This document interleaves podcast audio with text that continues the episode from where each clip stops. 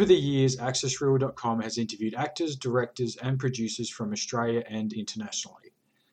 These are the people who make the movies we love. Find out what your favourite film folk have been up to by listening to the AccessReel.com interview. Tim Minchin is a composer, musician, comedian, actor, writer, and director. He was raised in Perth, Western Australia. He is known for his live musical comedy act, writing the music and lyrics for Matilda the Musical, and for playing rock star Atticus Fetch in the David Duchovny series Californication. He is set to tour Australia in 2019 and star in the TV series Upright. In the new Robin Hood movie, he plays the part of Friar Tuck.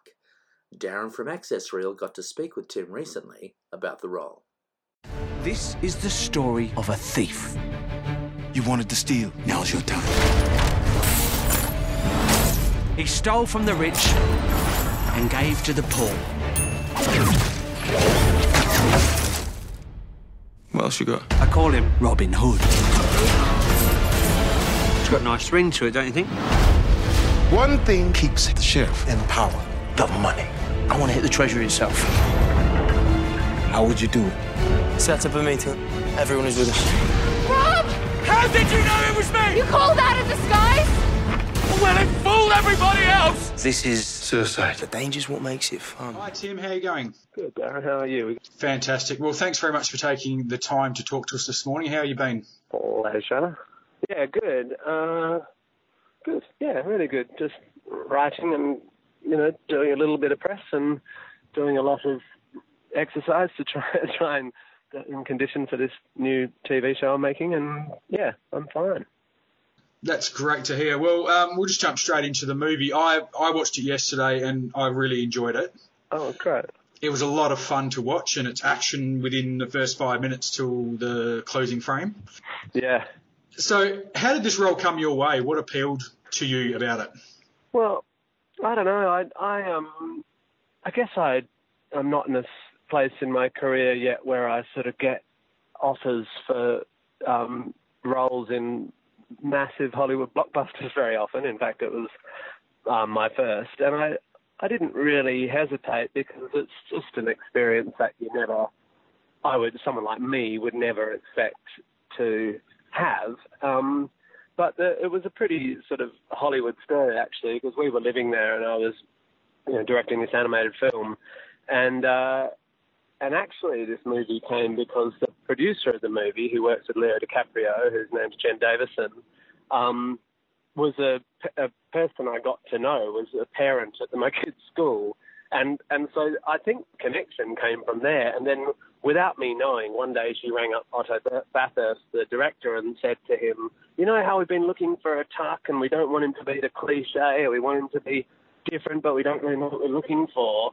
Have you ever heard of this Tim Minchin guy?" And of course, Otto, being British, had heard of me and kind of leapt on it, and kind of rang up and said, well, "If, if you would consider doing this role, we would be," you know. And I went, "Well, yeah, of course, but you have to audition me because you haven't."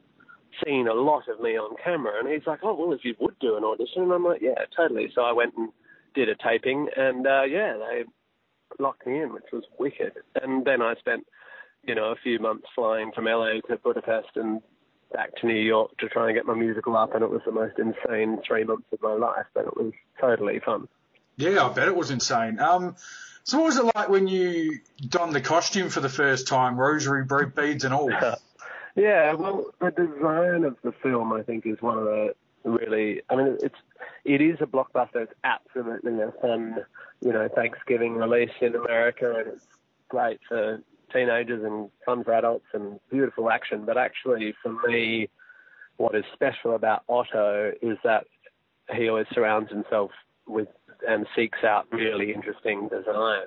Uh, if you look at Peaky Blinders, um, where he kind of really made his name. Um, the the kind of uh, um, pseudo historical, but completely removed from reality aesthetic is like the main is a huge thing in it, and I love that about Robin Hood. So when I put the costume on and met the designers, I was just I was stoked because I I was assuming and hoping that it would have its own totally unique aesthetic. and uh, you know I look pretty goofy in it, uh, but that that's good because this little acting career I've been trying to build up in the last few years, my absolute mission is to be a character actor, you know, and Yeah. not just do comedy roles and not not and even though I've got this sort of long hair and stuff, which I'm sticking with at the moment, not not letting it be the same character, so not um, always being a rock star or not always being a whatever. And if I look at what I've managed to do so far with um, Californication and this um, and Secret River on the ABC and and Friar Tuck, even though they're all quite hairy, they're very very different characters. So I was. Uh, it's so great to step into a costume and go, oh right, I'm in a totally different world now, and I'm a totally different person. Oh yeah, the costumes were great. I, I um, I when um Mendo walked out in his like grey leather leather, leather coat the first time we saw Yeah. him, they're dressing him, yeah, I was like, that's that's an incredible coat. I hope he kept it. um, yeah, totally. I wonder if he did actually. yeah, so it it looked like it was it was a really fun character to play. Um, and in all honesty, like I didn't know how much of the film you were going to be in, Yeah. and then I thought, oh, well, he might be in it well, for five minutes. because on the yeah on the trailer, um, I'm very scarce because they're obviously not selling the movie on my name because in America my face doesn't sell tickets. Um, But I was kind of happy with that um, because when you do watch the movie, I'm I'm a bit of a you know I'm a reasonably uh, influential instrumental character. You are. And um, and of course, my voice starts the movie with that long storytelling thing and ends the movie as well. So he's sort of he's sort of the storyteller, um, and that's a really nice role. He's kind of the grown up in a way, like the gentle uncle of the whole thing. He's sort of this uh, quite avuncular presence. I think it's really nice, but he's kind of funny as well. Yeah, for sure. And obviously, you worked mostly on screen with um, Taron, Eve, and, and, and, Ben Mendelsohn. What was it like working with those three?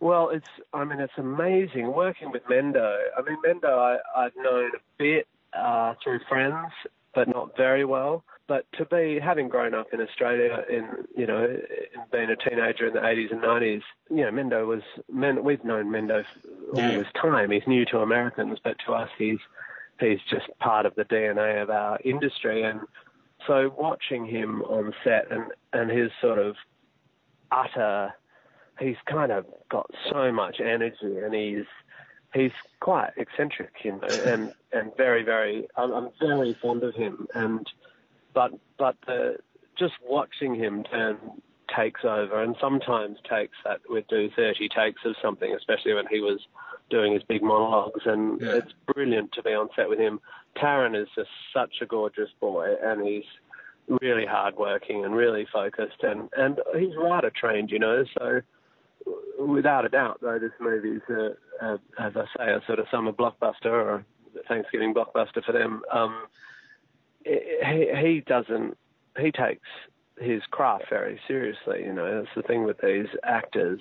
They, you know, people. Like, like, if you look at Taron and with Eddie the Eagle and stuff, I mean, he's a character actor too. Yeah. He's very beautiful, but he's he he pushes himself outwards all the time. Um, and Eve is just gorgeous and fantastic and funny, and she take you know she's got an amazing craft as well, and she's acting in her own accent for the first time, which is interesting for her. Both her and Jamie Dornan, you know, are usually are often well her especially she's been working in American accents for years, and so it was interesting for her to go back to her natural Irish.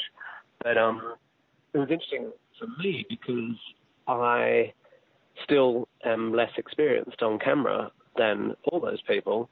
Um, someone like Ben, I'm infinitely less experienced, but but I've done less uh, screen work than any of those people. So even though I'm kind of a bit older, and to the Brits, I'm a sort of known, you know, they I, I'm a, a, a name they know, and Taron tells me how he, you know, snuck into a tent at at Reading Festival when he was 16 to watch me play. You know, so for for him, I'm I'm this guy that's been around forever. But in for me, I'm like I I'm learning from you guys. You know, I'm watching and learning because I'm trying to catch up with this this different form.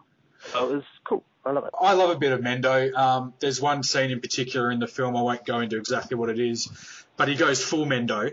Yeah. yeah. what was it like shooting that scene? Because we've seen him go full Mendo in like Rogue One and um, a couple Yeah. of other films as well. But what's it like being next to him in a in a scene when he's going like full on? It's actually quite genuinely scary, even though I know him, because he's mostly with great actors. They they come their performances come from a a place, you know. And Mendo's Mendo's such a gorgeous guy, but when he goes full Mendo, you sort of think, where the hell's this coming from? And and he he drops out of it, out straight out of the take. He's not a method actor. It's not like he's sitting in that um, space. Oh well, thank God. Shall I just? Um, yeah, well, some people when they do, when they have to do that sort of thing, they find it very hard to get out and in in Yeah. between takes. I I find it a bit hard to to do that. Um, you know, if you're doing something very emotional, to to just stop and then start again. Mendo's been doing it for so long, Yeah. but it is like a switch, and he's got those eyes. Uh, But I I absolutely love that stuff. Like I really like being in the presence of someone who's not pissing around. And and the thing with uh, film acting these days is so many film actors um, have come through telly and they they pitch their performance very low all the time because it looks good on camera. But when you're acting against them, you, they're not giving you anything to react against. It's all very um, sotto voce kind of thing, all quite low. Um, but uh, with Mendo, he, you have no problem reacting because it's fucking there in your face. It's much Oh, more yeah. like doing a play, which is the world I come from.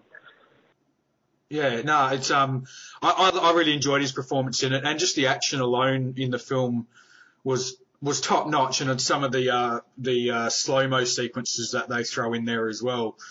I was like, hey, this is a pretty cool stylistic approach to it.